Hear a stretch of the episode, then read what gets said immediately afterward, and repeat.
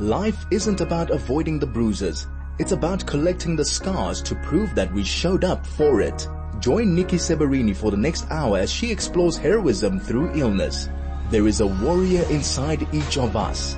This is Lifelinks with the DL Link. Lifelinks is a funding initiative of the DL Link. I'm really delighted that we have an opportunity to talk about um, the music therapy, sound therapy, a really mindful music therapy with an expert, um, Yochi Ress, who's a clinical and organizational psychologist. He's also a master facilitator um, and a professional musician. So Yochi, welcome. As you know, as it was a pleasure last time, so it is a pleasure this time as well. Thank you so much. It's so great to be back. Thank you for the opportunity. I have to start off with this before we go into more detail about mindful music therapy. You know, you just heard, I don't know if you did, but Chai FM, every time a siren goes off in Israel, we're mm. playing the siren mm. on the show. Yeah. Um, yeah. and you just, you just hear that sound and you, you, if you're sensitive to it and if you're mindful and in the moment, you get to experience like a shift in your body. Um, certainly mm. for me, a fear rising. I feel my heart rate increasing. Um, and it's interesting because I don't know if it's the actual sound and you being the sound expert would maybe know if it's the kind of sound that's coming up that would get me to want to run or be in action or if it's all the memories associated with that sound. What do you have to say about that, Yochi? Yeah, thanks so much. Um, I, I agree with you and I think it's a very impactful way of bringing people's awareness to what is happening and just to be sensitized and, and connect to the experience of, uh, you know, what, uh, what people are going through, um, in this really difficult situation. And I think that, uh, sound is very powerful. As you say, it takes us into a very deep space. And, um, you know, I, I think that what you're describing is really a trigger in terms of very much the association, uh, a siren always, you know, um, embodies really as a sound uh, a, a, signal of alarm, of danger, mm. of risk, of vulnerability, and um, you know. It, it's really obviously in terms of the context of what's happening now, but not only that, every person's own uh, filter and you know the meaning that that kind of sound has for them based on their experiences with any previous traumas, you know, whether it's medical or other, um, will also probably be involved uh, in that experience. So it's a nice illustration of just how powerful sound is and, how it can bring up and does bring up all sorts of emotional um, aspects within ourselves that we usually uh, or often don't have access to. I would also say that, you know, to be listening to the radio and to hear the siren, as you say, we become sensitized. We are aware of what people are going through in this moment while you and I are yeah. just, you know, having a chat. But I suppose we have to also be responsible in terms of ourselves and not go through the day in a kind of fight or flight state, um, mm. because we are mm. sensitizing, because we are connecting. But I don't know, um, how do, how does, how does one play that out, Yochi? I know that I was with my son yesterday yesterday and every, you know, however long his phone would, uh, mm. a, a, an alarm would go off and I'd say, well, what is that? And he'd say, oh no, that's, that's, uh, uh, another rocket going into Israel. And, yeah. um, so, so what do you say about that? Because it is really a heightened state of stress when you, when you seem to be going through that, that throughout the day. Yeah, absolutely. Um, you know, it's, it's, uh, it's, it's a question really of, you know, um, how, I think every person in some ways will be affected somewhat differently and will have differing levels of ability to manage being in, you know, that space more frequently. So, you know, if mm. you are being exposed to sirens throughout the day, it can have a very, you know, disruptive impact and create a lot of tension and anxiety. And on the one hand, that's a very important and positive thing in terms of raising our awareness and realizing that, you know, during the whole bustle, hustle and bustle of our day, there's so much else going on. Um, on the other hand, it's also important to just pay attention to how we experience that and what impact that has and also to take care of ourselves. Um, yeah. and you know, there, there's a balance, I think, in terms of also being sensitive, but also compassionate to ourselves and and not creating unnecessary levels of um, of anxiety if that's not going to be helpful. So I think that mm. I don't know if there's a blanket rule for that, but I think it's important for everyone to just consider. I yeah. think it's a, a valuable thing to to engage with. I suppose it's uh, the same applies to what we're experiencing with COVID. You know, the idea that there's yeah. this virus, we're affected. Sometimes we're not directly affected and living with that, having empathy, uh, being compassionate and being able to get on with life, right? one of the angles that I wanted to come into this discussion because there's many angles that one can. And I was thinking just to make it relevant, um, in terms of this COVID time and in, in, some ways in terms of what's happening also uh, in the Middle East region. And, um, you know, it really talks to vulnerability for me and the space that we are all in collectively as a planet. Yeah. Um, I think never before have we had such a shared experience of, of vulnerability. You know, we've always been vulnerable. Uh, if you watch Brene Brown's TED talk or any of her other amazing materials out there, um, you know, it's just that I think it's so up for us now and we're so aware of it in a lot more of a visceral, tangible way. And uh, there's a great there's a great quote that I came across from a, a Canadian playwright, Boonaa Mohammed, who says, "Sometimes we find ourselves in chaos, and sometimes in chaos we find ourselves." Hmm. I just think that that's a very profound, you know, truth to grapple with because as hard as this time is, it also is a possibility for us to turn inwards and to really be more mindful and slow down and uh, be more present on various levels. So that's something I think, you know, it's important to discuss potentially. Yeah, I think mindfulness is, um, you know, where perhaps some people heard about mindfulness, certainly heard you talk about mindfulness the last time you were on the show. Um, and it was something mm. other people did. I think now, as you're saying, in order to navigate what we're going through, yeah. we have to be mindful, mindful just being aware, right? Aware of what's Absolutely. going on in the external world and certainly in our own minds and in our own bodies. Right. And, and I think it's important to create, you know, a certain sense of, uh, in space and time, you know, so many of us are so dislocated on various levels and we're working remotely as well often. And that's very hard and disruptive, but the importance of ritual really, ritual is such a, it's such a profound tool that we can use. And I'm not talking from a religious uh, perspective now. I'm just talking, you know, a ritual is any action that we do with intention to create context and create meaning for ourselves in a personal, authentic way. So I think the importance of finding ways to create a certain space and in time in terms of a certain, you know, flow of, um, of rhythm and uh, routine when we don't have routine on the outside is especially important now.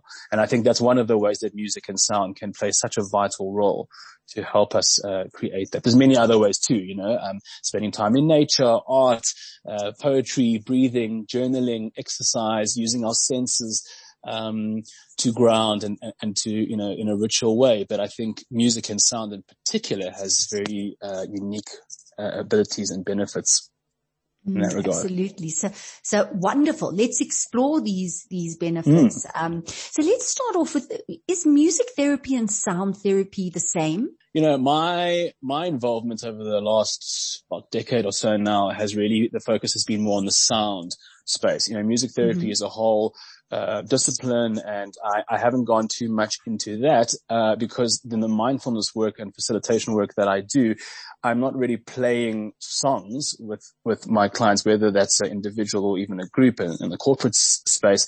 Uh, I'm working with sound, um, and using the uniqueness of sound, um, to bypass the rational, you know, monkey mind where we're so trapped in the attic of our being and limited there, therefore. Um, and sound is so unique to be able to instantly take us out of the, you know, the clutches of, of the mind, noise and distractions, um, and really connect us with our emotional and body realms. And this is such an important thing to bear in mind that as human beings, we really have three main uh, centers uh, of intelligence, really, or centers uh, of energy. Um, and this you find in, in almost all spiritual traditions, including Kabbalah and the Hasidic sort of perspective. Um, it's really, you know, uh, um, uh, mind, heart, and body, uh, or mind, spirit, and body, as you often uh, hear it referred to. Um, the intellectual, but then there's also the emotional, and that's you know the importance of EQ, and we know very very well that that's so critical, and the body space, and that's becoming more and more uh, uh, relevant in, in, the studies in terms of how you know the, the emotional and body spheres are interconnected because you feel um, something in your body often. And so that's, I think where for me sound is so valuable because it can instantly take people out of that headspace. Whereas if you do a normal mindfulness exercise, you know, cognitive based, you know, visualizing, it can certainly work and be very valuable, but people's heads are so cluttered and distracted that it can be hard to get them into that receptive space. It can take some time. Whereas with sound, it's almost instantaneous and that's quite hmm. incredible. I have Yochi Ress on the line. He's a clinical and organizational psychologist. He's a master facilitator and a professional musician. Um, and um, Yochi works a lot with mindfulness and mindful music therapy. Well, that's what I've got here, but sound therapy really. And I asked you just before the break, Yochi, about the difference between music and sound therapy. And you said that there was a difference, you know, but, but in terms of the outcome of it, we, we're not sure. But I, I do want to mention music therapy. I just came across, um, a bit of research, which I found quite fascinating. Um, they found that music therapy has shown to be more effective than prescription drugs in reducing anxiety levels before surgery. So people use music to calm themselves down before going into surgery. And a 2017 study published that a 30 minute music therapy session combined with traditional care after spinal surgery reduced pain. So this is, this is music therapy, Yochi, and I know that mm. we're not going mm. into the, the medical realm. Um, but, but this, there's a lot of healing. There's a lot of healing. Yeah. Perhaps you just want to speak to the healing qualities of music and sound. Absolutely. So there's certainly an overlap. You know, we still, when you're dealing with music, you're dealing with sound. Um, and, uh, it doesn't surprise me, those studies. And, uh, I'm glad you brought that up. I really think that, you know, in many ways, you're talking about a comparison with prescriptive medication. It highlights in some ways the difference between the Western traditional, um, paradigm of healing and other, um, alternative and even, you know, more ancient forms of healing.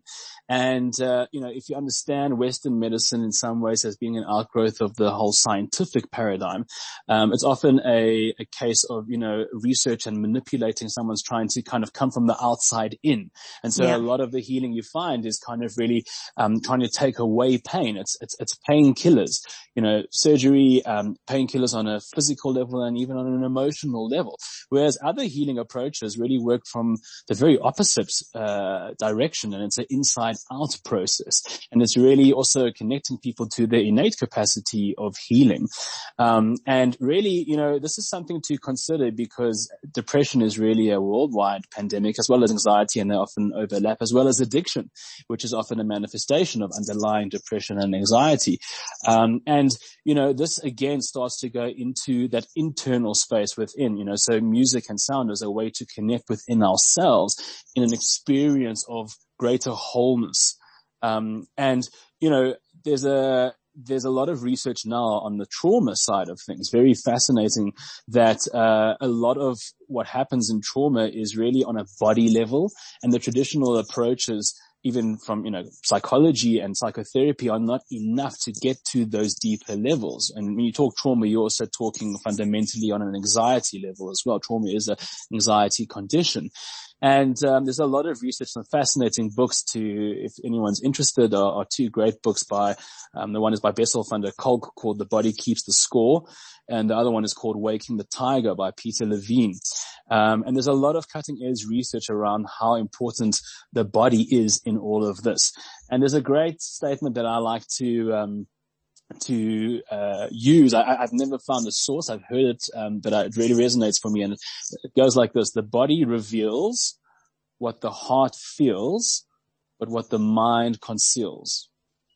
Oh wow, that's fantastic! The, say that, that, again. The body. The, the body reveals what the heart feels, but what the mind conceals. Mm-hmm. You know, so a lot of mindfulness is around um, starting to be present to the more subtle uh, nuances of information that are coming from within ourselves, from within the body. The body is often the first port of call to tell you what's happening on an emotional level, which is often being triggered by unchecked um, you know, habitual thought patterns that are irrational. Because when you're in an anxiety uh, state, you're in a fight flight response, which is designed to stop your mind from thinking. Because in a real life, you know, uh, survival scenario, you can't think, you, you won't survive. So um, it's so important to understand the value of connecting more deeply within ourselves in the in the context of healing. And there's of course a lot of research now how the gut is actually our second brain. It's called the fancy term is the enteric nervous system.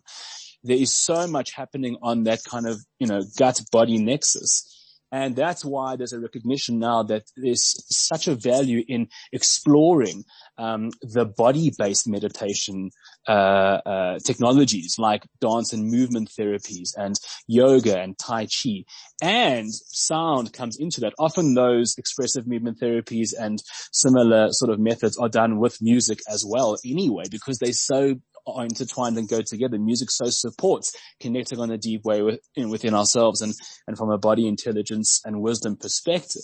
So, you know, really to appreciate how there's a, there's a context to uh, a fundamental element of healing and more and more of this is coming out in the scientific research around some of these more ancient uh, techniques. Um, but of really this aspect of wholeness and that's something that I think, uh, you know, um, conscious listening is so important because conscious listening and training ourselves to listen in a conscious way is really a way that we can become more whole within ourselves and create a state of inner peace, even if there isn't so much peace uh, you know, in our surrounding environment. And it's an interesting thing because I think, you know, if you take the Hebrew word for peace, shalom, the root is shalem, which means full, complete. Mm-hmm. And so the mm-hmm. very deep, profound lesson embedded in that is that true peace is not achieved from squashing or subjugating a different voice. True peace is really a celebration and realization of different, different voices all being able to coexist together and enriching each other.